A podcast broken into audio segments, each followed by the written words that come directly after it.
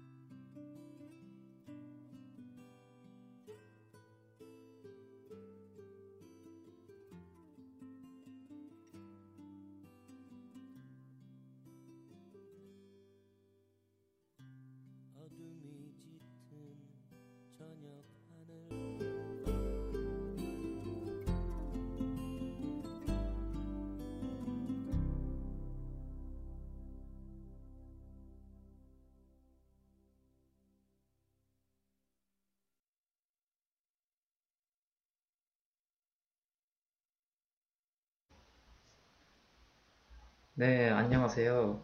어, 첫 곡으로 듣고 오신 곡은 김광석의 혼자 남은 밤입니다. 네, 그린 사는 상 그사스의 DJ 그린입니다.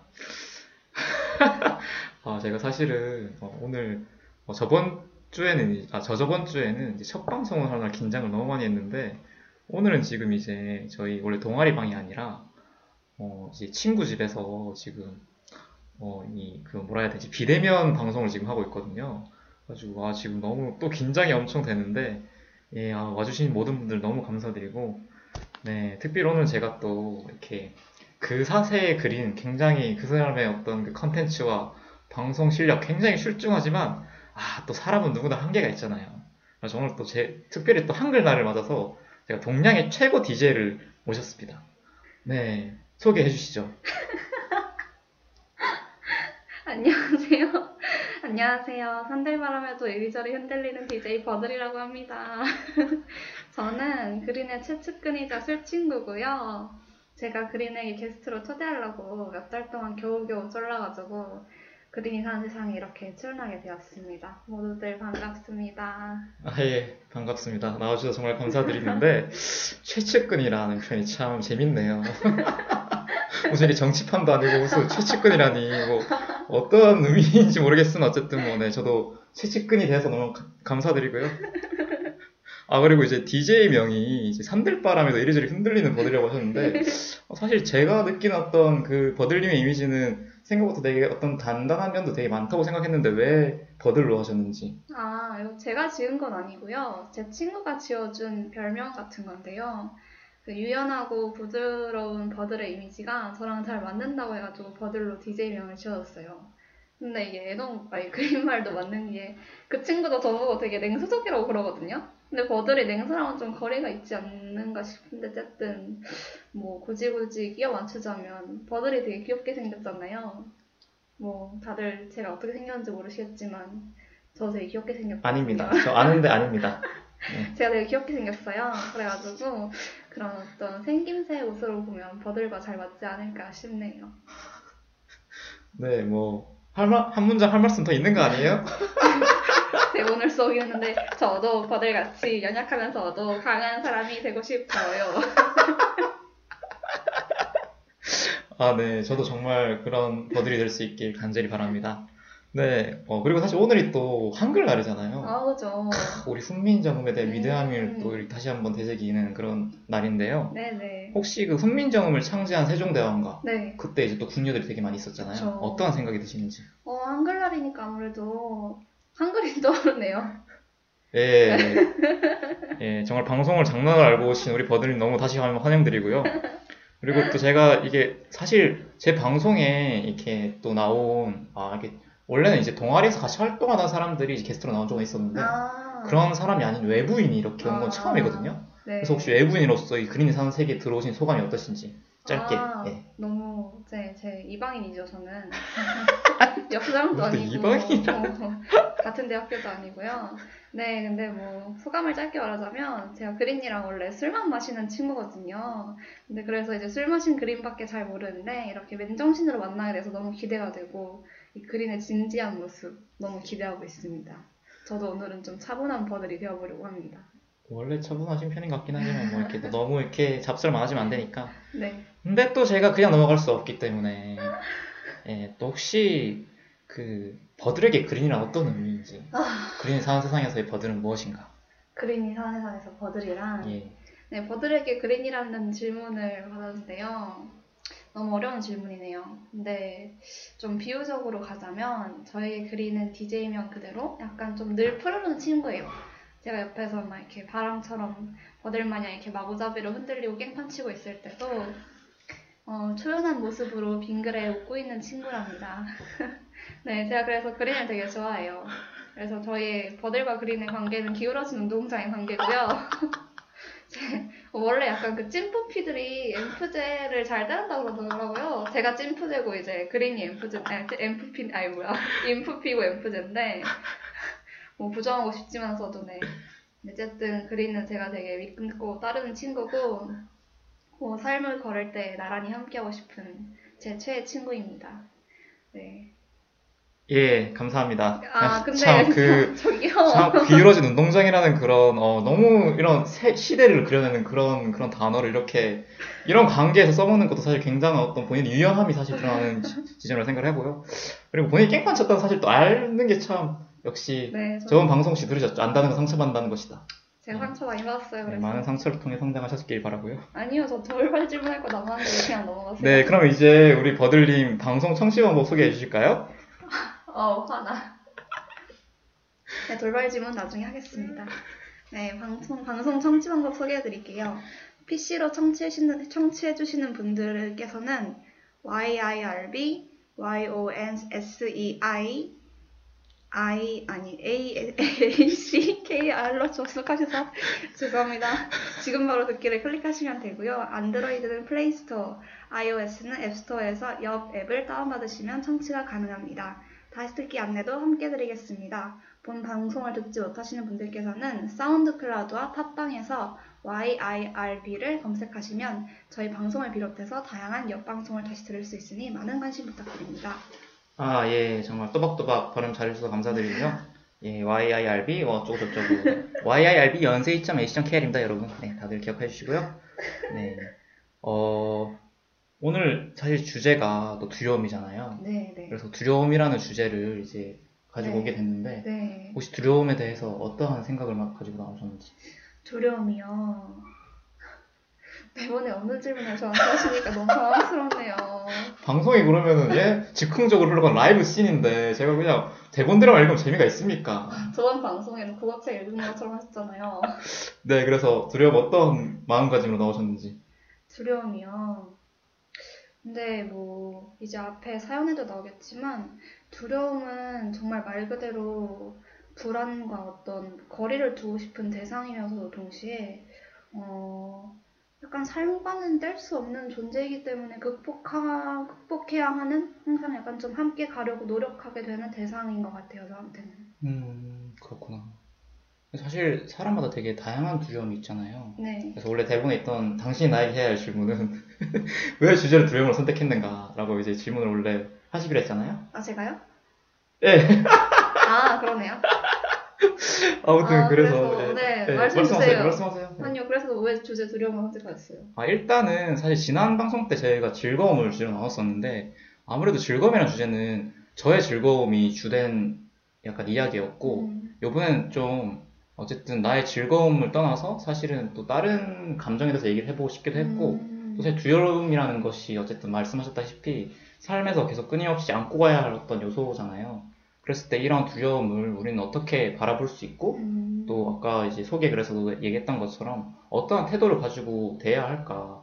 왜냐면 사실 즐거움들은 내가 끊임없이 찾아 나갈 수 있지만 두려움은 뭐랄까 그런 계속 압도적인 상황에서 나에게 다가오는 거잖아요. 내가 예측할 수 없고 받아들일 수 없는 그런 상황에도 두려움은 계속 나에게 음, 이렇게 스멀스멀 올라오는 그런 그쵸, 네. 그런 것이기 때문에 당연히 두려움도 다뤄보면 좋지 않을까 라는 음, 생각을 이제 했고 네, 또 사실 저에게도 다양한 두려움이 있는데요. 네, 사실 저는 이거 좀 TMI일 수도 있는데 네, 네. 원래 되게 독실한 기독교인이었고 네, 지금도 저는 그렇게 저를 생각을 하는데 네, 네, 사실 어떤 그런 성경에서 얘기하는 천국이라는 개념이 옛날엔 저에게 굉장히 저 멀리 하늘에 있는 거라고 생각을 했어요. 음, 네, 그러니까 내가 죽- 예수를 믿으면 죽고 내세에 가서 천국에서 음, 되게 행복하게 잘살 음. 것이다 라는 개념이었는데 네, 네, 어, 그리고 어쨌든 그거를 이루기 위해서는 내가 이 세상에서 굉장히 선한 일을 많이 해야 된다. 음, 소위 그런 되게 통념적인 그쵸. 시각이죠. 근데 이제 신앙이 조금 이제 신앙을 좀 공부하게 되고 또 이제 많은 변화하는 과정을 거치면서 아, 성경에서 얘기하는 천국이 단순히 예세를 의미하는 것이 아니라 이 세상을 바꿔나가는 어떤 원리일 수 있겠다. 음, 그래서 예수 같은 경우도 이제 천국은 이미 임했다. 이런 얘기를 되게 많이 하거든요. 음, 그러니까 너희들이 이루어갈 천국이 너희들의 사명이다라는 음. 느낌으로 이제 성경을 해석하면은 네, 사실 내세에 대한 관점이 굉장히 좀 흐릿해질 수 있단 말이에요. 그쵸. 그러면서 약간 아, 죽음이라는 것이 사실 옛날에는 뭐 그런 세월호 의인들이라든지 네. 그런 일들이 있으면은 와 정말 저 사람은 그런 의의를 가지고 천국에 갔겠구나라는 음. 믿음을 가졌었는데 아, 요즘은 그런 것들도 되게 두려워지고 음, 뭔가 그런 것 같아요. 네. 갑자기 그런 생각이 들었습니다. 어, 제가 또 네. 신앙 얘기하면 또 갑자기 또 이렇게 물밀듯이 막, 막 밀려 나가잖아요. 어떠세요? 제 신앙 얘기 좀 아니요, 전 너무 공감되는 이야기. 지긋지긋하지 않았나요? 아, 지긋지긋한 거요 디폴트고요. 본인에게 죽음은 어떠한 의미인 것 같아요? 본인 저한테 죽음이요. 네. 되게 오늘따라 어려운 질문을 많이 하시는데 죽음이요. 저도 약간 비슷한 맥락으로 죽음 죽음으로써 약간 사람이 평온에 이르지 않을까 하는 생각을 많이 했는데요. 요즘 들어서는 되게 별거 아니구나라는 생각을 많이 해요. 죽는 사람이 죽는다는 게. 그래서 요즘 제 약간 고민이기도 한데요. 이 사람이 삶과 죽음의 경계도 사실 그렇게 큰 것 같지도 않고 잘 모르겠네요. 음, 네, 요즘에 죽음? 정의 내릴 수 없는 저의 고민의 대상이라고 말하겠습니다. 음, 말씀을 들으니까 갑자기 이것도 좀, 좀 TMI이긴 한데 어, 옛날에 그 노무현 대통령 전 대통령께서 이제 돌아가셨을 네, 때 네, 삶과 죽음이 다 자연의 한 조각 아니겠는가라는 음. 유서의 문장이 있거든요. 그렇군요. 이제 그게 기억이 나고요. 그리고 이제 네 저희 또 이제 댓글들이 되게 많이 달렸는데 네 네. 다들 너무 와주셔서 감사합니다. 동건님도 와주시고 쌩도 와주시고 제주님도 와주셨습니다. 그래서 이제 어, 우리 버들 귀엽다 짱이다. 기울어진 운동장이 많네요 정말. 여기서 저를 지지하는 사람 한 명도 없는 것 같아요. 이럴 때도 있어야죠. 네, 아 제가 참 예, 그린을 사는 세상에서 그린을 이렇게 저는 항상 그렇지만 주변부의 삶을 지향해요. 사람이 꼭 중심으로 가야겠습니까? 벼랑 끝으로 가세요. 우리 벼랑 끝에서 만납시다. 만납시다. 예, 그래서 사실 오늘 이제 슬슬 이제 어, 본격적으로 이제 내용에 들어가기 앞서서 또 사연을 보내주신 분이 계셔가지고 제가 이제 사연을 들려드리도록 하겠습니다. 그래서 이제 사연을 보내주신 분은 마마 치치님인데요. 네, 또 우리 소중한 BGM과 함께 시작해 보도록 할게요.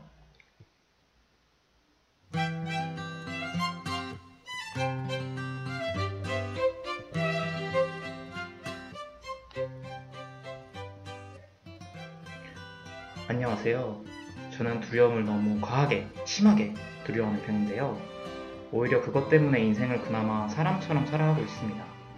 성인이 되기 전까지도 중간고사, 기말고사 등등을 너무너무 무서워해서 친구들이 놀릴 정도로 과하게 일찍 준비하는, 준비하는 편이었고 정말 시중에 있는 문제지를 다 풀고 나서도 얼굴이 새하얗게 질려서 학교에 시험을 보러 갔었어요. 물론 수능 때는 너무 두려운 나머지 긴장을 너무 해서 시험을 망쳐서 재수를 하게 되었긴 했었지만 유유 수능 날 고세상 계단을 올라가는데 눈앞이 하얘지고 계단이 빙글빙글 돌더라고요. 대학에 온 이유도 마찬가지입니다. 뭔가에 대해 두려운 마음을 갖고 있지 않은 마음이 편안한 시기는 꼭 결과가 안 좋아요. 학점이 엄청 망한다거나 남자친구랑 완전 나쁘게 헤어진다거나 꼭 마음이 불안정해질 만한 일이 생기고 그것 때문에 다시 정신 차리고 살다 보면 좋은 일만 생깁니다. 예전에는 이렇게 쫄보인 제 자신이 너무 바보고 싫었는데 그걸 좀 받아들인 지금은 불안이 제 삶의 원동력이구나 하며 살고 있어요. 마치 앞으로 나아갈 수 있게 해주는 힘인 것 같아요. 물론 불안이라는 그 감정은 여전히 적응하기 힘들지만요.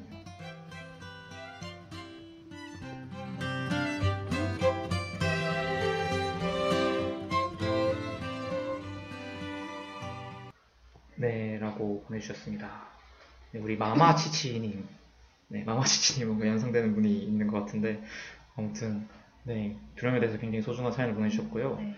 저는 사실 어, 이 사연 보면서 딱 바로 들었던 생각이 이제 최근에 제가 네네. 교직 수업을 이제 듣는데, 제가 교직기수라고 하는 교직 수업을 듣는데, 이번 학기에 상담 수업이 두 개나 있어요. 음, 그래가지고 원래 약간 제가 원래 본 전공이 사회학인데 사회학 같은 경우는 굉장히 약간 그런 구조적인 거시적인 관점을 많이 다루고 또 그런 어떤 소위 공동체에 대한 이야기를 많이 한다고 생각하면은 심리학은 좀 더 비교적 그러니까 물론 심리학에 굉장히 다양한 관점들이 있지만 좀 개인의 내면이나 음, 어떤 개인의 어떤 그런 상황에 대해서 많이 초점을 맞추잖아요.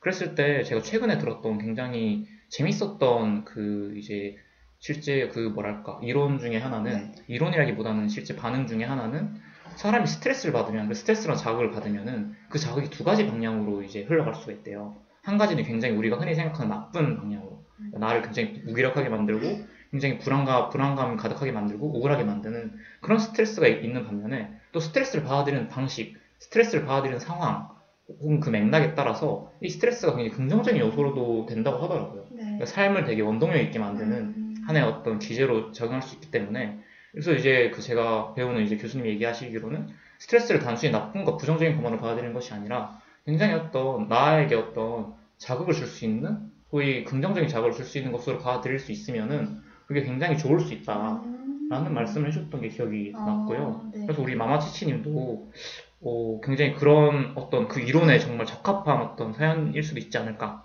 하는 생각이 들었습니다. 음, 네, 정말 맞는 말인 것 같네요.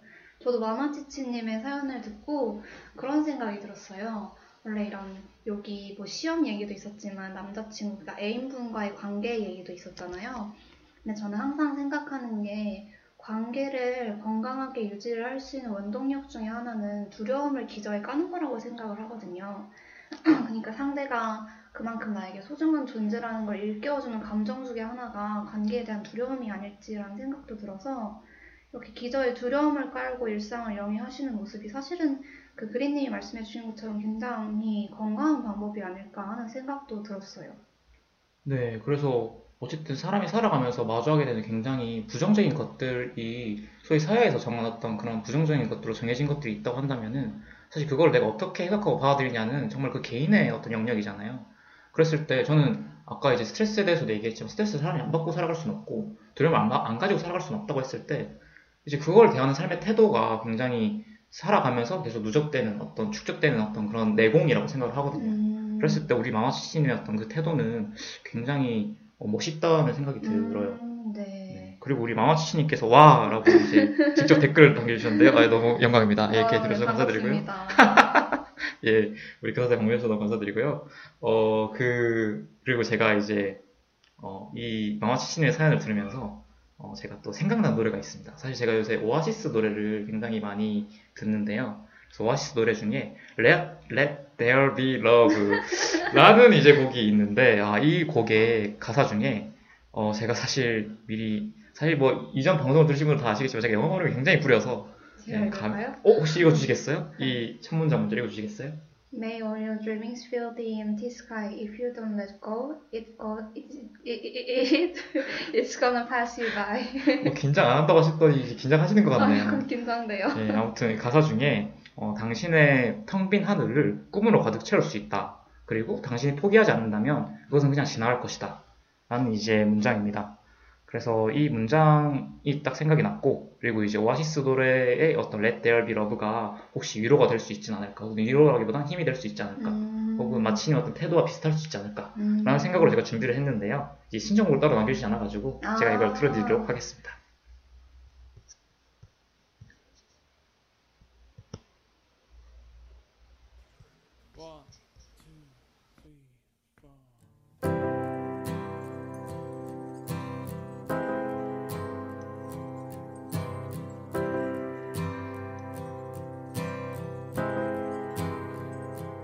kicked a hole in the sky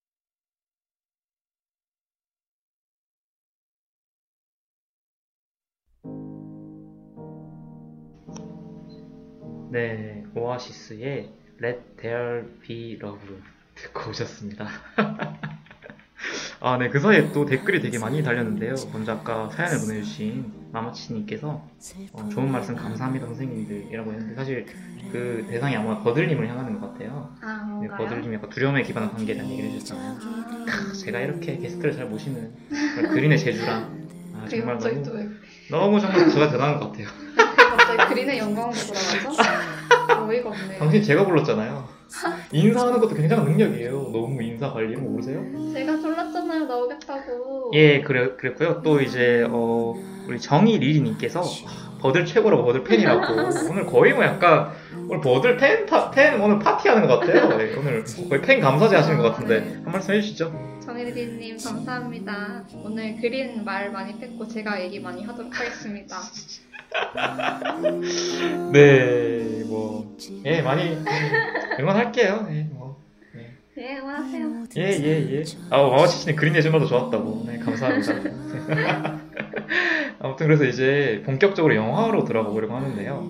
어, 저희가 오늘 미리 어, 약간 얘기해드렸던 이제 막 혐오스러운 마스코 일생에 대해서 네, 이제 얘기를 나눠보려고 합니다. 어, 죄송해요. 지금 노래가 나오고 있죠? 언제부터 나온 거예요? 어, 죄송합니다. 제가 아직 이 옆짬찌여가지고 이런 일이 가끔 발생을 해요. 원래 돌발적인 상황, 돌발적인 상황을 마주하는 것도 굉장히 어떤 그 DJ로서 영향을 기를 수 있는 중요한 어떤 계기가 아닐까요? 아, 방금 성장하셨네요.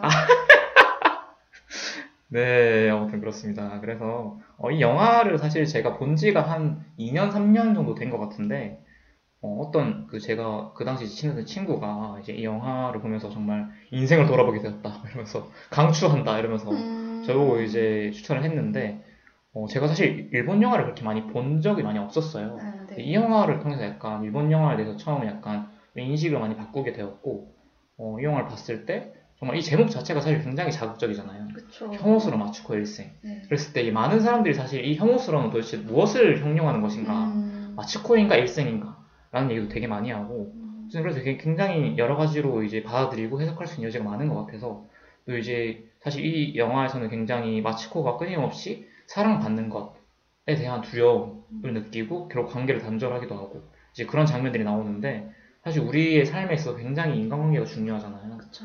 그랬을 때 그 인간관계의 두려움을 다뤄보는 게 어떨까? 사실 그건 저에게 두려움이기도 하고 음, 그래서 이제 이 영화를 가져왔는데 음. 근데 우리 어, 보들님 어떻게 보셨나요 이 영화? 아, 저는 이 영화를 두 번 봤고요. 두 번 다 이제 그린이랑 하필 같이 봤는데요. 처음에 봤을 때는 엄청 울었어요. 왜냐면 마츠코가 갖고 있는 어떤 보편성에 되게 감정이입이 돼가지고 뭔가 저도 제 자신을 많이 투영하고 또는 제 주위의 사람들 뭔가 아니면 뭐 구체적으로 예시를 들자면 저희 엄마라든지 많이 투영을 하고 봐서 되게 안타까운 삶이다라는 느낌이 가장 직관적으로 들었었는데 두 번째 영화를 보면서 사실 생각이 좀 많이 바뀌게 됐어요.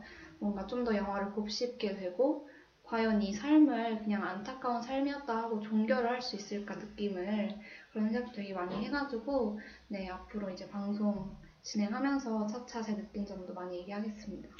어유 방송 실력이 거의 뭐 수준급이에요. 당장 우리 특별 체험해도 되겠는데요? 특채로 혹시 옆 들어오시는 거 어떻게 생각하시나요? 아, 너무 좋죠. 영광입니다.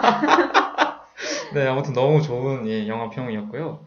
어, 그리고 사실 이 영화가 보시는 분, 보셨던 분들은 아시겠지만 굉장히 통통 튀거든요. 엄청 비극적인 장면들이 계속 나오는데 그 와중에 갑자기 막 노래 빵빵 하고 막 달에 갑자기 사람 나오고 뭐 무슨 이게 블랙 코미디도 아니고 약간 그런 느낌이었는데 이제 그 영화 감독이 얘기가 하기를 약간 결점을 가진 사람에 대해 관심이 많은데 그 결점을 에너지로 변화시키는 사람을 텐션을 아주 높게 표현하면 새로운 장르의 영화를 만들 수 있지 않을까라고 생각했다.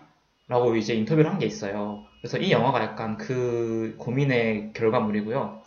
어, 그리고 또 이제 또 본인이 하셨던 말씀이 되게 CG가 엄청 많이 등장을 하고 음악도 거의 70개 가까이 등장하는데 이게 소위 우리가 살아가는 객관적인 세계를 재현하는 것이 아니라 주인공인 마츠코의 감정에 따라 변화하는 주관적인 세계를 표현한 것이었다. 라고 이제 말을 해요. 네. 그래서 저희가 오늘 가져온 두려움이라는 주제에 대해서도 우리가 두려움을 어떻게 대할 수 있을까라는 것에 대해서 굉장히 모티브가 될 수 있지 않을까라는 음, 생각을 했고요. 어, 그리고 이제 이 영화 배경이 이제 마츠코가 태어난 연도가 1947년이거든요. 어, 그래서 사실 그 시기가 끊임없이 일본은 이제 뭐 한국보다 훨씬 이제 소위 근대화를 빨리 이뤘잖아요. 가속화된 일본의 산업화가 이제 진행되고 있는 와중에 마츠코의 내면 세계는 어떠한가라는 걸 계속 교차해서 보여주거든요. 음, 왜냐면 그런 화려함들, 어떤 일본 사회의 어떤 화려한 모습들을 보여주면서 하지만 우리 내면 세계는 어떻게 뭐 변할 수 있고 또 변해 갈 수 있는가라는 음. 것을 이제 교차시켜서 보여준다는 점에서 음. 이 영화가 굉장히 또 그런 또 흥미로운 포인트가 있지 않나라는 음, 생각을 했습니다. 네. 그래서 혹시 영화를 보지 않으신 분들도 있으실까봐 저희가 짧게 줄거리를 이제 음, 어, 여기 나무위키에서 파는데요. 우리, 예, 우리, 어, 이- 우리 버들님께서 한번 읽어주시겠어요? 아, 네, 제가 알겠습니다. 도쿄에서 백수 생활을 하던 쇼는 고향의 아버지로부터 한 통의 전화를 받는다. 행방불명이 되었던 고모 마츠코가 사체로 발견되었으니 유품을 정리하라는 것. 다 허물어져가는 아파트에서 이웃들에게 혐오스런 마츠코라고 불리던, 불리며 살던 그녀의 물건을 정리하며 쇼는 한 번도 만나본 적 없는 마츠코의 일생을 접하게 된다. 중학교 교사로 일하며 모든 이들에게 사랑을 받던 마츠코에게 지난 25년간 도대체 어떤 일이 일어난 것일까? 너무 똑똑똑똑똑 잘 읽으셨습니다. 네. 거의 뭐 국어 수업인 줄 알았어요. 네. 네, 제가 공부가이라 가지고. 네, TMI 감사드리고요. 네. 아, 이게 제가, 제가 다시 기억을 돌이켜보니까 이게 나무위키가 아니라 그 영화 공식 프로필 소개하는 거 있잖아요. 네. 아주 굉장히 그 어떤 예고편을 보여주는 그런 느낌.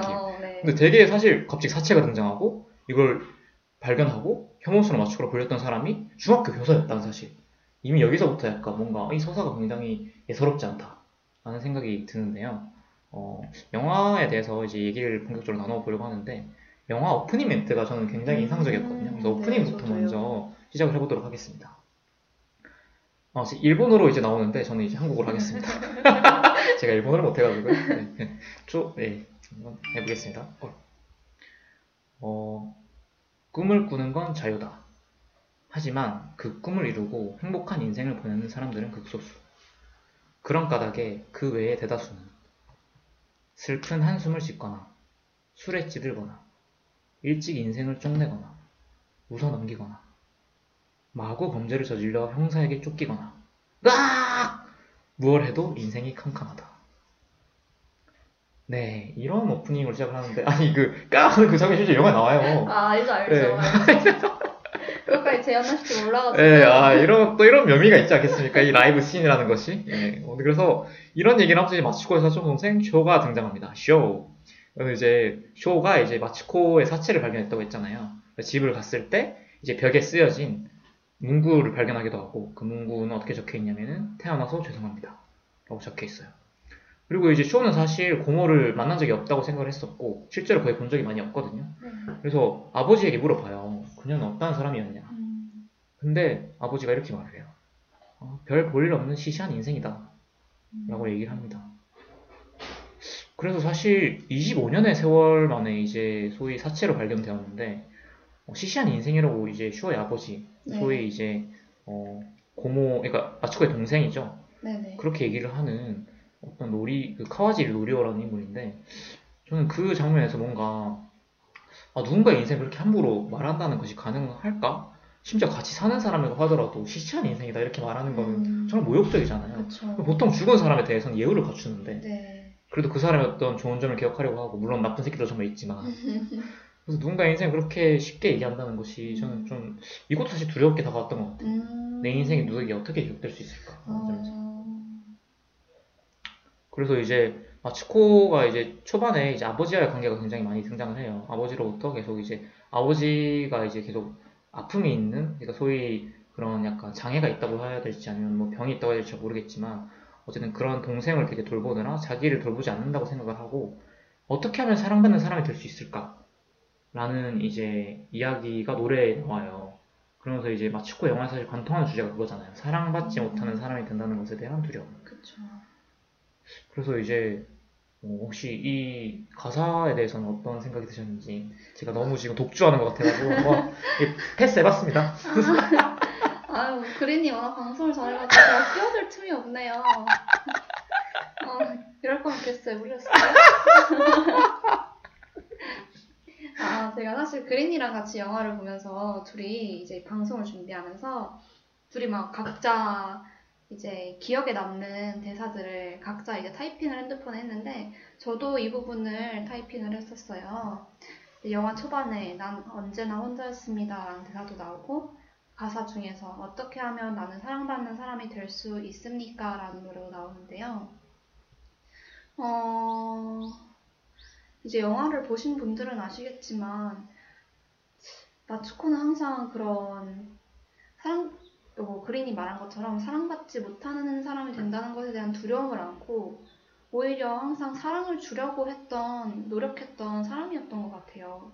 그래서 사랑을 받고자 타인들에게 사랑을 퍼주었던 사람이 아닌가 하는 생각이 또 지금 갑자기 들었고요. 네. 뭐 좀 더 자세한 설명은 등장인물들이 나와야 좀 할 수 있겠죠? 아, 네. 아, 등장인물들, 예, 기다, 기다리고 계셨군요. 예, 두두루두두두두두. 네, 시작해보도록 하겠습니다. 그래서 이제 사실 마츠코 영화에서는 굉장히 마츠코를 배신한, 혹은 마츠코의 폭력을 행사한 남성들이 수차례 등장합니다. 그래서 너무 마음 아픈 면이고요. 그래서 많은 이제 소위 페미니즘의 관점을 가진 이제 해석하는 분들은 굉장히 가부장제의 폭력을 너무 잘 재현했다. 그렇죠. 라고 이제 해석을 하기도 하는데요. 그리고 이제 처음 등장한 이제 사실 마츠코가 원래 교사였잖아요. 그래서 유유 요이치라는 사람이 굉장히 중요한 등장인물인데 마츠코의 원래 중학교 제자였습니다. 근데 불량 학생으로 이제 알려져 있었던 친구였고 수학여행에서 절도 사건을 일으켜요. 하지만 마츠코에게 그걸 뒤집어 씌워서 마츠코가 교사의 인생을 그만두게 만듭니다. 그때 마츠코의 나이는 23살이었죠. 네. 사실 그때 마츠코를 보면서 굉장히 학생을 지켜주고자 하는 마음, 학생의 순수한 마음을 믿고자 하는 그런 굉장히 앳된 마음이라고 해야 될까요? 음. 그런 마음이 저는 굉장히 좀 더 안타깝게 다가왔거든요. 음. 근데 뭔가 사실 저도 이제 교직을 준비하는 입장이고 네. 뭔가 사실 너무 그 늙은 교사들이 늙은 교사랄까 꼰대 교사들이 하는 말이 학생을 너무 믿으면 안 된다. 음. 뭐 학생은 결국에 배신을 당할 수 있다. 뭐 이런 말을 되게 하면서 소위 그 약간 근데 저는 그게 바람직한 자세인 것일까라는 생각이 들고 하, 모르겠어요. 근데 너무 마음이 아프긴 하지만 어쨌든 그런 마츠코의 순수한 마음이 결국 이 부조리한 세상에 배신을 당했다는 거 사실 그 과정에서 성폭력도 경험을 하거든요. 네. 소위 그걸 덮어주겠다는 명목으로 이제 어떤 교사 남교사가 굉장히 그렇죠. 성폭력을 행사하기도 하는데 그런 장면이 저에게는 굉장히 좀 아프게 다가왔던 음. 항상 저는 그런 생각을 되게 많이 하는 게 세상에서 가장 순수하고 정말 마음이 따뜻한 사람들이 오히려 우울증에 많이 걸리고 오히려 되게 아프게 된다는 사실이 저는 겹쳐서 보였던 것 같아요. 음. 네. 그렇습니다. 그래서 이제 아까 처음에 얘기했던 태어나서 죄송합니다. 라는 구절에 또 이제 근원이 되는 그런 이제 인물이 등장을 하는데요. 결국 이제 류요이치라는 학생 때문에 학교에 쫓겨난 이제 마츠코는 이제 홧김에 가출까지 결심을 하게 됩니다. 홧김이라기엔 원래 쌓였던 가족에 대한 서러움이 있었지만요. 그래서 이제 야메카 테치야 라는 작가랑 이제 또 연애를 하게 돼요. 근데 그 사람은 자신을 다자의 오사무, 인강 실격의 이제 저자이죠. 그 사람을 환생이라고 생각을 했었어요. 그래서 굉장히 그 뭐랄까 예술하는 어떤 그 남성의 어떤 뭐랄까 안 좋은 표본을 보여주는데 술을 마시고 폭력을 행사하고 막 갑자기 금세 후회하면서 갑자기 사랑을 갈구하고 굉장히 불안정한 모습을 보여요. 근데 결국 그 작가는 이 다자이 오사무가 결국 자살을 수차례 시도한 끝에 자- 결국 자살을 하거든요. 그것과 마찬가지로 태어나서 죄송합니다 라는 그 문장을 남겼던 다자이 오사무와 마찬가지로 이제 차도에 뛰어서 자살을 해요. 그러면서 이제 마츠코가 그렇게 얘기를 하죠. 인생이 끝났다고 생각했습니다. 네. 하지만 결국 마츠코는 그 거기서 절망하는 것이 아니라 다시 이제 또 다른 남자를 만나서 이제 다시 연애를 시작하게 되는데 또 그 사람은 알고 보니 이제 본처라고 해야 되나요? 본 네. 어떤 아내가 있었는데 그걸 그거를 이제 마츠코가 알았음에도 자기를 사랑해주면 괜찮다고 생각을 했었어요. 그리고 계속 만나는데 결국에 이제 배신을 하면서 하는 말이 나는 아까 얘기했던 그 야메카 테치야라는 작가의 연인이었기 때문에 너를 만난 거다. 그리고 마지막에 헤어지면서 너의 육체가 좋았던 것 뿐이다. 라고 말을 해요. 그리고 이제 마츠코는 그 말을 듣고 그 말을 기억하면서 성매, 성매매 업소를 향하게 됩니다. 그리고 이제 업소에서 굉장히 일을 열심히 하게 되는데요. 어, 저는 뭔가 이 과정 자체가 한편으로 굉장히 어느 정도의 그런 현실성을 되게 담보하고 있다는 생각도 들었던 게 사실 한국에서도 그렇고 이제 많은 이제 나라에서도 소위 가출을 한 청소년들이 결국 그 울타리에서 벗어난 소위 청소녀들이어가지고 여- 여학생들이 굉장히 많이 이제 그런 상판매를 시작하게 되는 음. 또 그런 경로를 이렇게 또 간접적으로 보여준다고 생각을 했어요. 네. 어쨌든 그래서 결국 성판매를 시작하게 되는데요. 다시 또 배신을 당하게 되고 어, 홧김에 이제 살인까지 저지르게 됩니다. 이제 너무 세상에 대한 분노가 강했던 것이죠. 그러면서 또 다시 나오는 문장이 그 순간에야말로 정말 인생이 끝났다고 생각했습니다. 그래도 아직 내 몸은 살려고 몸부림쳤습니다. 라는 말이 나옵니다. 네. 그래서 이제 징역 8년을 선고받죠. 그리고 이제 이 이야기까지 전해들은 이제 쇼라는 아까 이제 사촌 동생이었던 쇼라는 인물은 어, 아스카라는 또 이제 애인이 있는데요. 그 사람이 이렇게 말을 해요. 어릴 땐 누구나 아 이거 혹시 우리 버드님께서 해주시겠어요? 아, 네. 어릴 땐 누구나 자신 미, 자기 미래가 밝을 줄 알아. 하지만 어른이 되면 자기 뜻대로 되는 게 하나도 없고, 괴롭고, 한심하고, 열받고, 그런 걸 전부 쇼 내 탓으로 돌리고. 인생의 가치는 말이야, 다른 사람에게 뭘 받았는지가 아닌, 다른 사람에게 뭘 주었는가로 결정되는 거야. 중요한 건 누군가에게 뭘 받았느냐가 아니라 뭘 해줬냐는 거겠지. 쇼는 쇼를 위해 이 세상을 위해 뭘 할 수 있을까?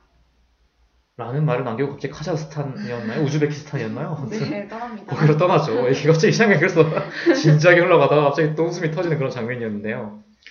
그래서 저는 약간 이 문장이 어쩌면 이 영화의 큰 핵심 약간 감독이 약간 하고자 했던 말이 아니었나 라는 생각을 되게 많이 해요. 끊임없이 폭력을 행사하고 굉장히 불행한 소위 사회가 바라보기에 불행한 되게 과정을 겪지만 그럼에도 끊임없이 다른 사람에게 사랑을 주려고 하는 마츠코의 어떤 모습들 끊임없이 생을 버티려고 하는 모습들 음, 그게 아마 감독이 응시하고자 했던 어떤 일생의 단면이 아닌가 음, 라는 생각을 저는 했는데요. 네. 자꾸 그린이 저보고 말하라는 그런 눈치를 주는데 아니요, 저는 절대 강요하지 않습니다. 참, 뭐 아직 사실 영화의 절반도 안 왔죠. 근데 벌써부터 얘기를 들어보면은 마츠코가 얼마나 많은 남성들에게 폭력을 받았는지가 영화를 안 보신 분들도 좀 와닿을 수 있었을 것 같아요. 설명을 들으면서. 근데 여기서 중요해, 저는 되게, 음, 그 남성들의 폭력이 또 굉장히 현실성 있고 와닿았지만 그 가운데에서 되게 한결같은 마츠코의 모습을 주목하게 되었었던 것 같아요. 아까 말했다시피 뭐 수학여행에서 절도 사건을 뒤집어 써가지고 선생 인생을 끝나게 되고 또 그 다음에는 구타를 받으면서 연애를 하고 또 그 다음에는 이제 유부남과 연애를 하면서 뭐 안 좋게 말하자면 버려지고 그 성매매 업소에 가고. 사실 누구나 절망할 수 있고 자기 자신을 연민할 수 있는 상황에서도 마츠코는 항상 그 뭔가를 놓지 않은 것 같은 그런 느낌이 들어요. 뭔가 삶을, 뭔가 자신의 일상을 놓지 않고, 그러니까 기대를 저버리지 않았다는 게 약간 좀 더 정확한 표현일 것 같아요. 그래서 이제 마츠코를 보면서 사실 그냥 보편적인 그런 피해자의 모습이라고 생각하기도 해요. 왜냐면 피해자라는 게 마냥 뭔가 당하기만 하고 자기 자신은 주체성이 전혀 없고 그런 게 아니라 피해를 당하는 와중에도 자꾸 본인의 삶을 살려고 노력하고 또 더 나은 내일을 위해서 노력하기도 하는 모습들이 있잖아요. 피해자에게도. 그런 모습이 마츠코에게서도 보였다고도 생각이 들고 근데 네 모르겠네요. 정말 어렵네요.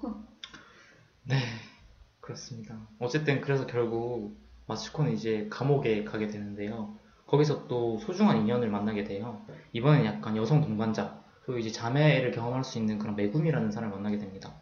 그래서 함께 이제 감옥에서, 이게 메구미가 또 했던 말이 마츠코는 어떻게 저렇게 감옥에서도 정말 힘있게, 정말 활기차게 저렇게 하루 일과를 할 수 있을까? 라는 질문을 가지게 되고, 결국 이제 거기서 인연을 쌓게 돼서 이제 함께 삶의 여한을 나누고 이제 메구미라는 사람은 이제 AV AV 배우로 이제 네. 비디오를 촬영하게 되는데 두 사람이 얘기를 나누는 장면이 또전 되게 인상적이었어요.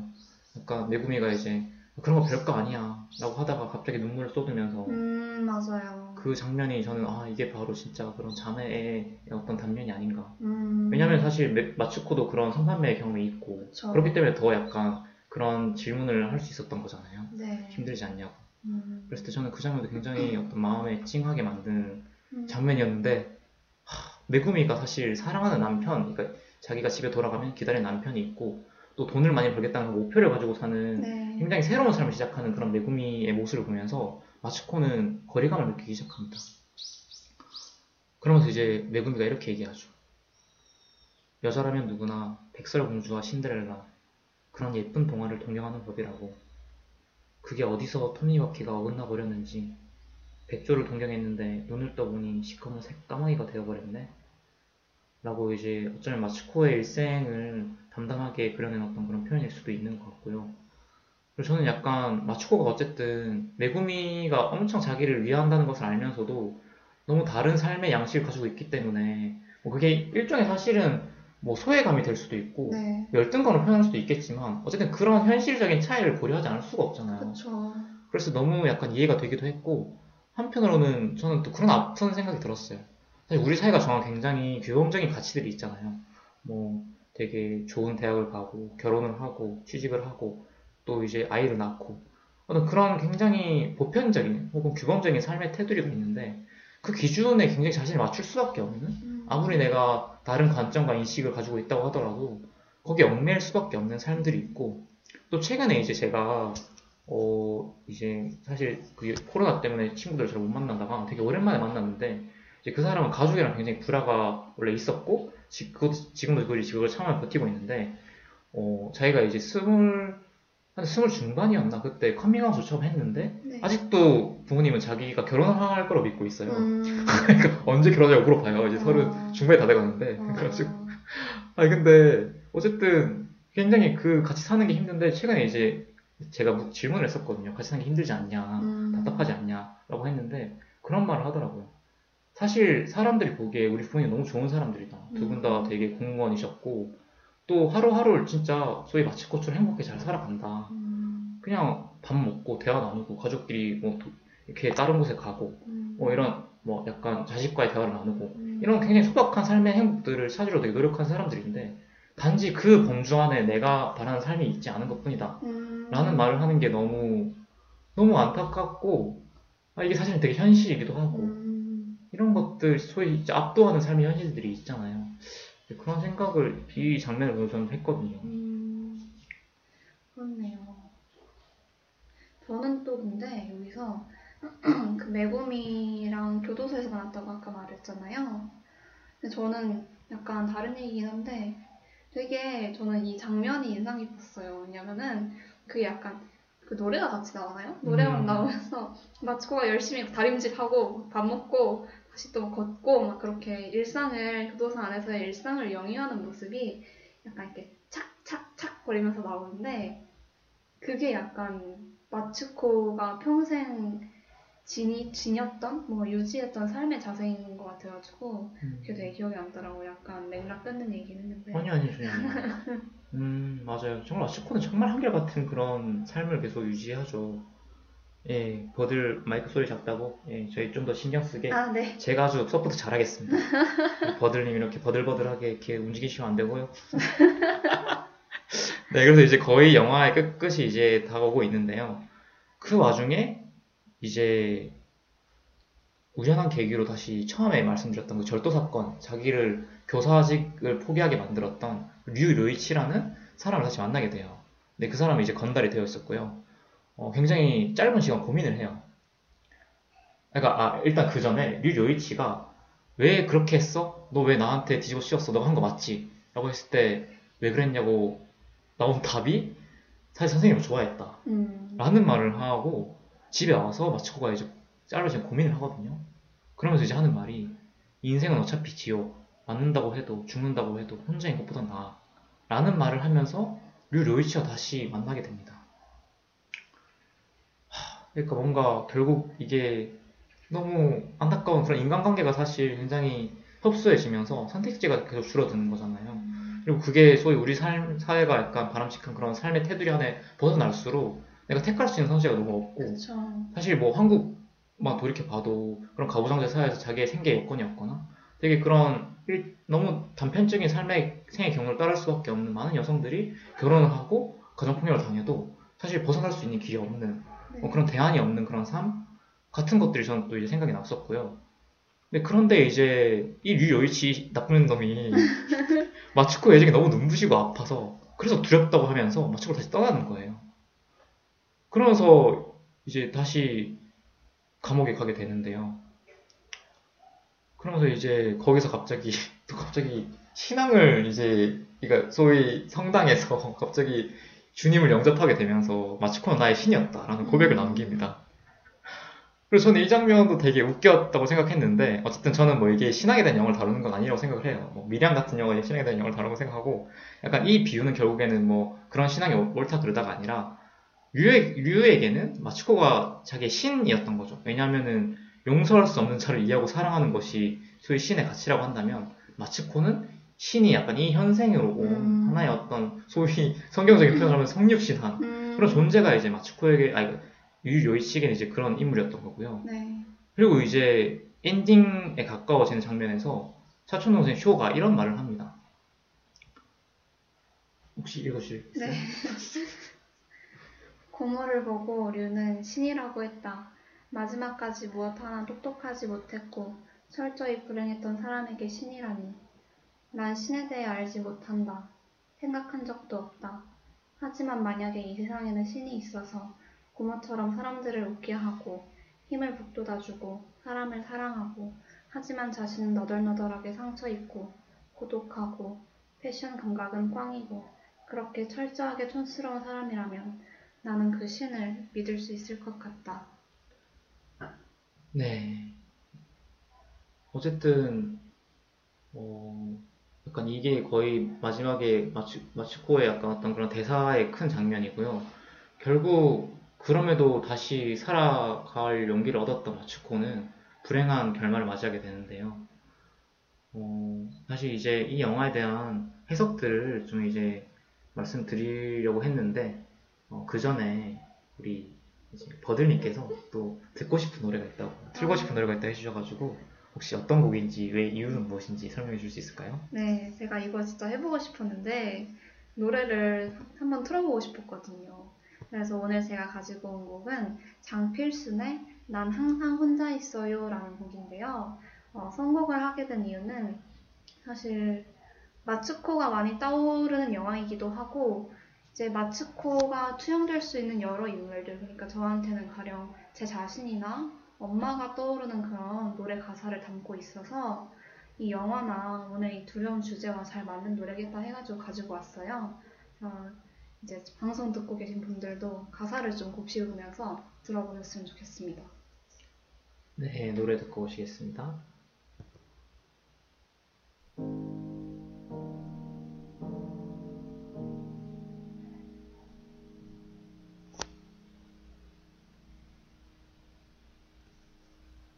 항상 혼자 있어요.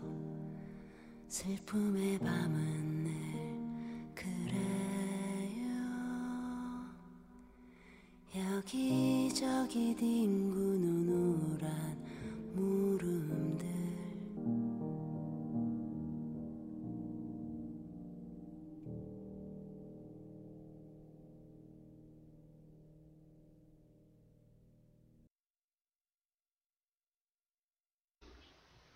네, 정필순의 난 항상 혼자 있어요 듣고 오셨습니다. 아주 잔잔하고 또 마음에 어떤 여운을 남기는 그런 노래 같은데요. 네, 그럼 이제 짧게 영화를 이제 어느 정도 줄거리를 다 묘사해 드렸으니까 해석들에 대해서 다양한 시선들에 대해서 좀 얘기를 해보려고 해요. 어, 저번 방송 혹시 들으신 분들 아시겠지만 제가 정의진처럼 읽기라는 책과 이제 페미니즘 도전이라는 책을 통해서 정의진의 어떤 관점에 대해서 말씀을 드렸는데 이 영화가 또 정의진이 선정한 인생 영화 중에 하나예요. 음. 가지고 이제 짧게 어떻게 해석을 했는지 말씀을 드리면은 먼저 굉장히 가부장제 사회에서 여자가 만날 수 있는 온갖 종류의 나쁜 남자 술래기다. 네, 한 문줄 표현을 이렇게 해주셨고요. 하지만 이건 단순히 나쁜 남자 술래에 대한 얘기가 아니라 어떤 아까 이제 영화에서도 영화를 설명하면서도 얘기했지만 마츠코는 그럼에도 피해를 그저 당하기만 하는 사람은 아니었다. 그래서 피해 개념을 되게 전복시킨다고 얘기를 해요.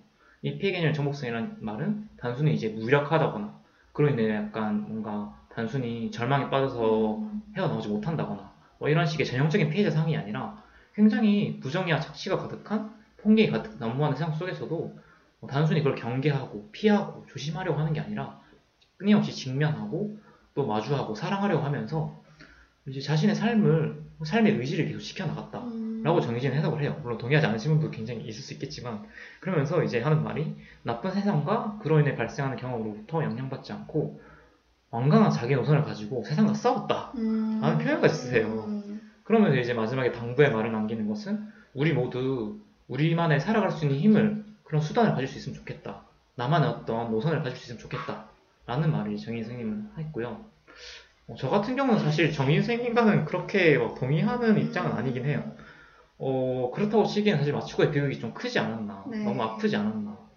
그리고 솔직히 어느 정도는 너무 비참하지 않았나. 음. 라는 생각이 들었고 이제 사실 이 영화가 처음에 소개할 때도 말씀드렸지만 굉장히 마츠코의 성장이 연대기적으로 구성되잖아요. 몇 년, 몇 년이라면서 이제 그런 시간 순에 따라서 구성이 되는데 어 이제 마- 아까 말했듯이 화려한 CG 같은 것들이 일본의 어떤 산업화, 굉장히 일본이 소위 선진국이고 굉장히 좋은 부강한 나라로 많이 이제 묘사가 되었었지만 사실 그 이면에는 굉장히 비극적인 삶들이 계속 발생하고 있었다는 것이죠. 거기 나오는 굉장히 하층민의 삶 같은 것들이 많이 보여주고 그 와중에 이제 남성들의 굉장히 그런 부조리한 면들도 많이 보여줬고 그래서 마츠코의 삶이 그 자체로 굉장히 어떤 사회가 상정하는 성장이 그려내지 못하는 개인의 비극 혹은 사회의 비극을 보여준다고 생각을 했거든요. 한편으로는 사실 누구나 절망에 빠질 수 있잖아요. 네. 타인으로부터. 사실 우리들은 그 사람의 서사에 대해서는 판단하지 않고, 아니 생각하지 않고 쉽게 비판하거나 혐오하는 그런 모습들을 많이 보이는데 소위 이제 홈리스에 대한 생각도 마찬가지죠. 그 사람이 어떠한 과정을 거쳐서 절망에 빠져서 그 자리에 오게 되었는지, 그 수많은 인생, 몇십 년의 인생이 될 수도 있고, 몇 년의 인생이 될 수도 있지만, 그에 대해서 상상하지 않는다는 것? 마츠코의 삶은 어쩌면 우리의 그런 상상력에 대해서 다시 비판적으로 질문을 던지는 것이 아닌가, 네. 라는 생각을 했고요. 또 제가 또 재밌는 댓글 같은 걸 봤는데, 사실 이 혐오스러운 마츠코의 일생이라는 제목이 뭐 그렇게 지적될 수도 있지만, 또 그 혐오스러운이라는 어떤 일본어가 네. 미움받는이라는 어. 용어도 설명이 될 수 있다고 해요. 네. 그리고 사실 어쩌면 우리가 평소에 미워하는 사람들에 대해서 단순히 그 사람의 삶을 질문하지 않고 우리가 미워하는 것이 당연한 것인가? 음. 왜냐면 마츠코는 이웃들로부터 굉장히 외면당했잖아요. 쓰레기도 안 버리고 정상, 소위 정상적인 삶을 살지 않는다는 이유로. 그랬을 때 우리는 누군가의 일생에 결국 무엇이 어떻게 개입되었는지 그것을 다시 반복하기, 위- 반복하지 않기 위해서는 어떠한 노력을 우리가 해나가야 하는 것인지 고민해야 한다고 생각했습니다.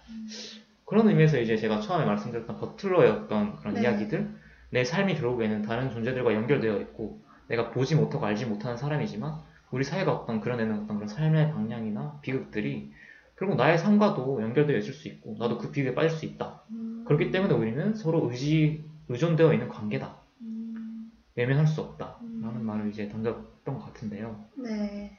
음. 정말 그, 그린의 말 중에서 그 상상력에 대한 표현이 정말 저는 공감이 됐던 것 같아요.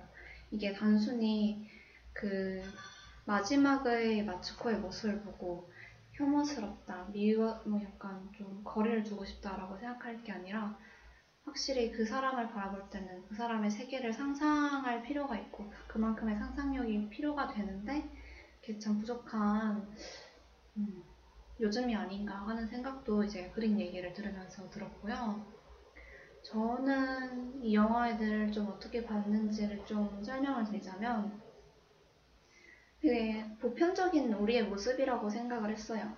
좀 더 구체적인 예시로는 그 폭력의 굴레에서 벗어나지 못하는 여성과 같은 그 비주류들의 모습을 현실적으로 그려냈다고 생각을 해요.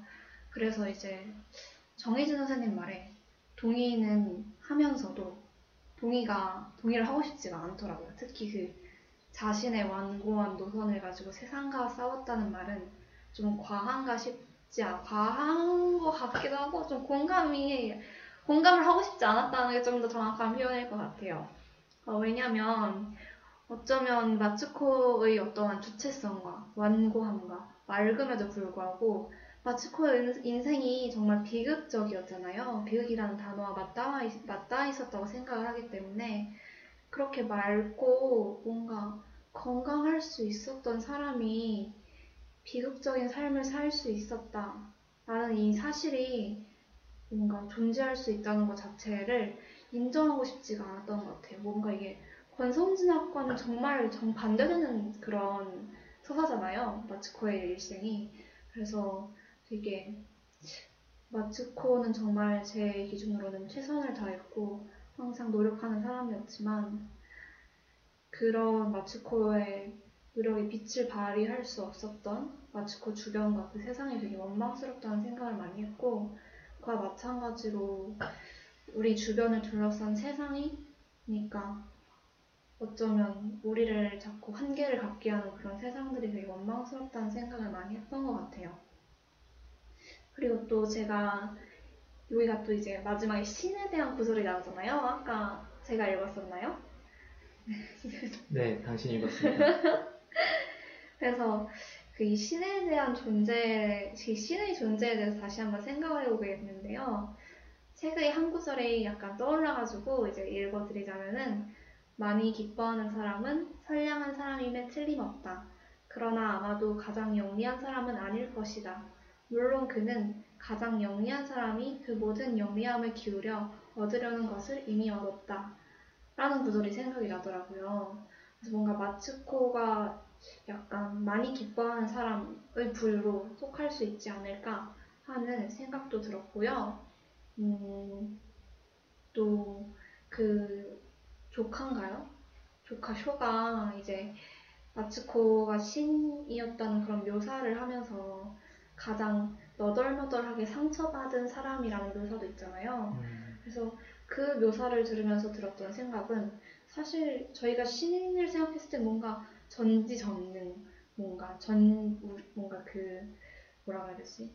그, 전능한? 전능하고 뭔가 이미 초연하게 초월하고. 다 깨트리고 있고 음. 그런 거 있잖아요. 우리를 저 하늘 위에서 지켜보고 있고 음, 그런 게 사실은 뭔가 제가 평소에 떠올렸던 가장 떠, 먼저 떠올렸던 직관적인 신의 의미인데 어, 좀 다른 생각을 하게 된 것 같아요.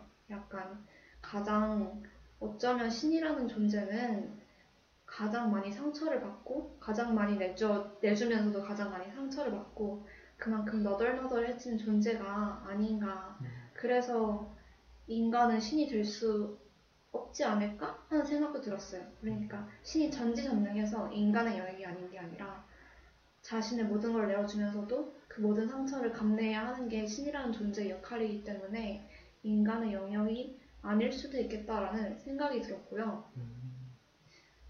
그럼에도 불구하고 마츠코는 이제 유일하게 신이었잖아요. 같은 맥락에서 우리도 누군가의 신이 될 수도 있고 누군가가 또 우리의 신이 될 수도 있다는 생각을 또 했어요. 그래서 약간 돌발 질문을 드리자면 이제 그린에게는 그린은 누구의 신이었던 적이 있는가? 또 아니면 그린에게 신과 같은 여기서 신이라는 건 그 마츠코를 말하는 거겠죠? 그런 존재가 있었는가? 라는 질문을 한번 드려보고 싶네요. 어차피 방송도 없다면서요? 아, 예, 어, 돌발 질문 감사드립니다.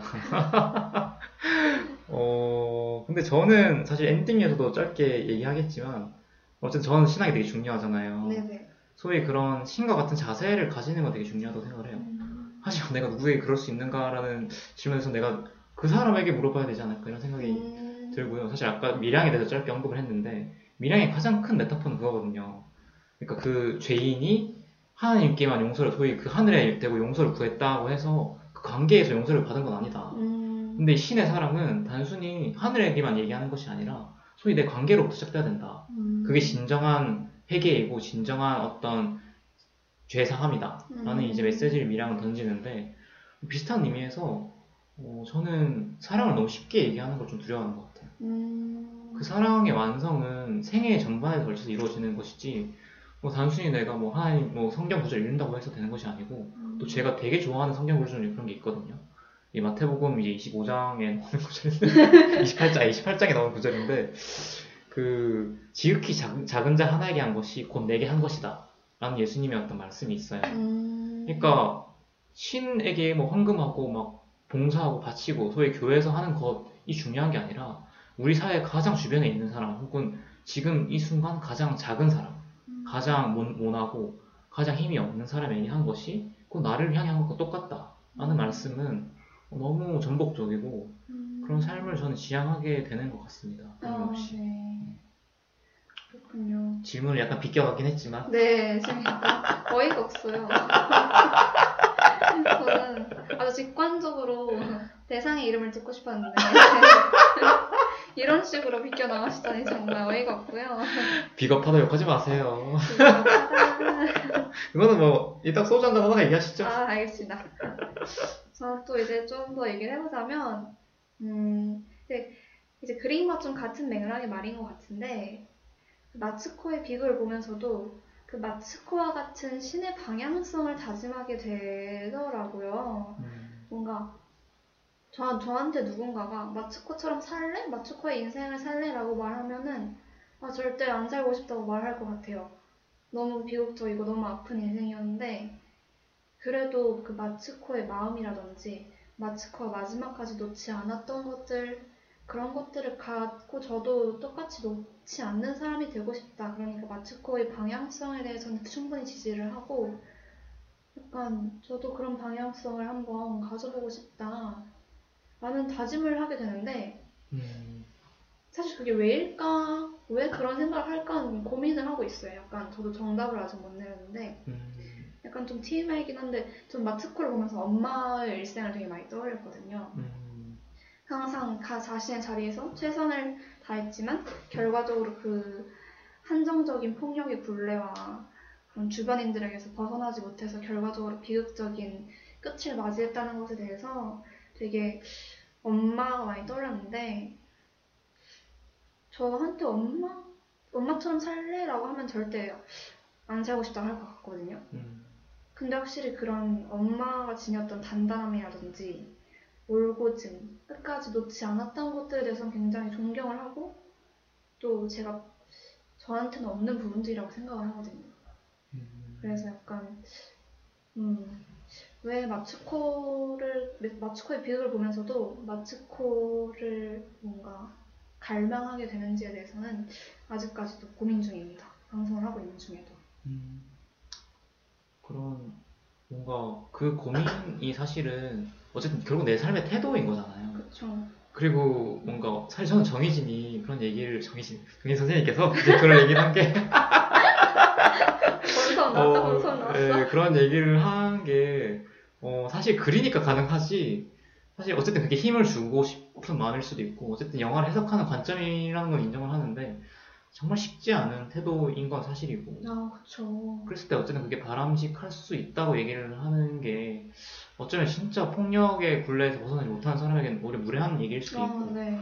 그런 여러 가지 생각이 드는데 사실 저는 어쨌든 항상 하는 얘기지만 뭐 이 얘기를 철학과 친구한테 얘기했더니 철학 친구가 그 얘기 하더라고요. 제가 하는 고민이 칸트의 고민과 맞닿아 있다 이러면서 아. 저는 아 갑자기 내가 칸트에 기대고 있었구나 이런 생각이 들고 아무튼 저는 항상 사람이 내가 이, 이상적으로 생각하는 무언가 지향하는 바와 내 현실은 다를 수밖에 없다고 생각을 하거든요. 음. 그랬을 때 우리 삶은 결국에 약간 그 간격을 좁혀 나가는 것. 음. 시 우리 삶의 어떤 위- 중요한 과업이지 않을까. 사실 사람들이 되게 평범한 사람들이 굉장히 그런 영웅 스토리라든지 네. 소위 좌파적인 얘기들을 막 공감하면서 막 박수치고 하지만 내 삶이 당장 바뀔 수가 없는 거잖아요. 그쵸. 그랬을 때 어떤 마츠코라는 영화도 우리에게 그런 의미가 될 수는 있지 않을까? 음. 어떠한 면에서는 음. 마츠코의 마츠코라는 어떠한 지점들에 대해서는 우리가 그런 태도에 대해서 어느 정도는 우리가 좀 수용할 수 있지 않을까? 음. 라는 생각 정도는 저는 해- 하게 되는 것 같습니다. 아, 그렇군요. 네.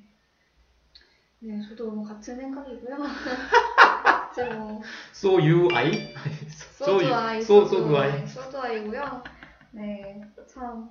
근데 여러모로 이런 말들을 하면서도 가장 마츠코 영화를 보고 나서 가장 큰 감정은 아, 원망인 것 같아요. 음, 왜 그 주변과 그 마츠코를 둘러싼 세상은 마츠코에 비해서 너무 부족했다. 음, 그 생각이 가장 저는 지배적인 것 같습니다. 이 영화를 보고 난 뒤에는.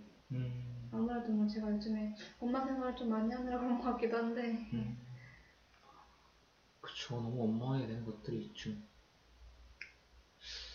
네, 뭐 어쨌든 어, 네. 네. 네, 네. 어, 그렇고요. 사실 이제 엔딩을 앞두고 있어요. 아, 그렇죠. 이제 바로 마츠코의 마지막 장면에 나오는 엄청 감동적인 그리고 아름다운 목소리에 이제 이 나카, 나카타니 미키라는 분이 이제 그 주연 배우인데 그 사람 목소리가 너무 아름답거든요. 그래서 노래를 부르는 장면이 나오는데 근데 그분과 이제 등장인물들이 불렀던 그런 마츠코가 이제 하늘 올라가는 그런 장면이 나오는데 그 노래를 듣기 전에 이제 오늘 너무 귀한 손님으로 오셨잖아요. 버들님. 저는 네. 버들님이 굉장히 강인하고 단단한 면도 있다고 생각해요. 아, 네, 저도 그렇게 네, 생각합니다. 버들이라는 이름이 잘 어울리진 않지만 어쨌든 뭐한 말씀 해주시죠. 소감. 아, 네.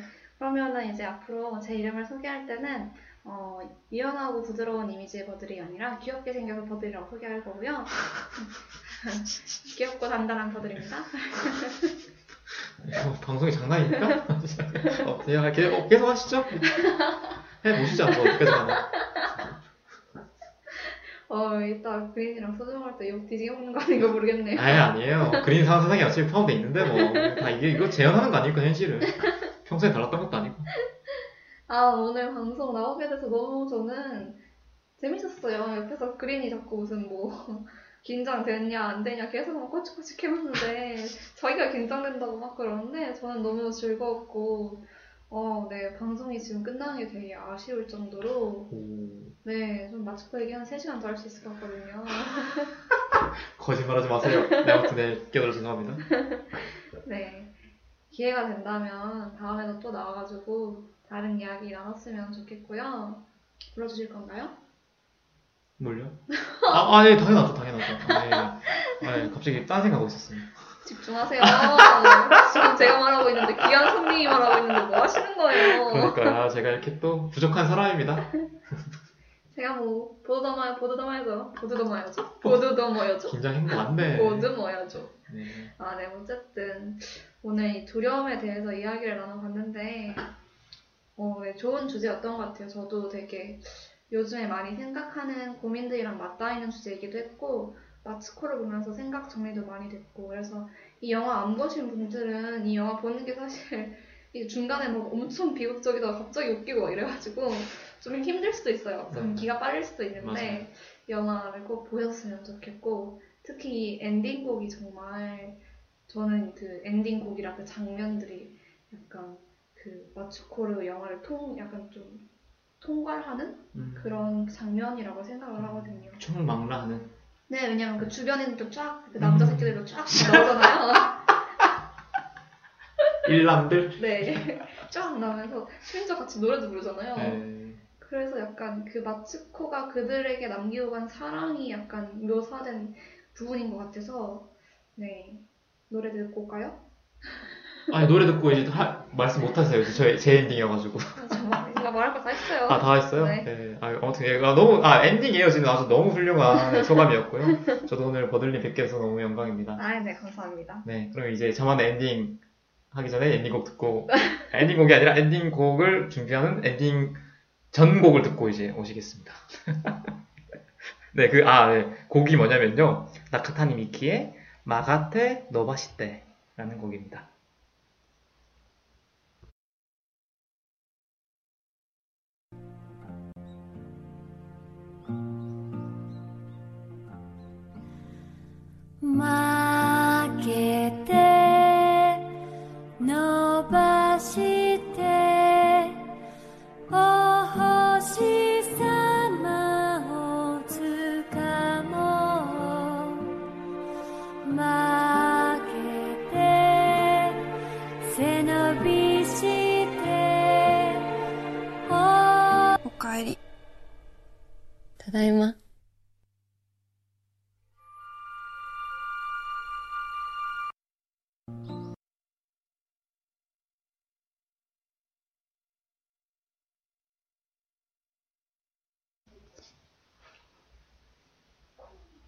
성가대에 들어간 것은 중학교 때였다.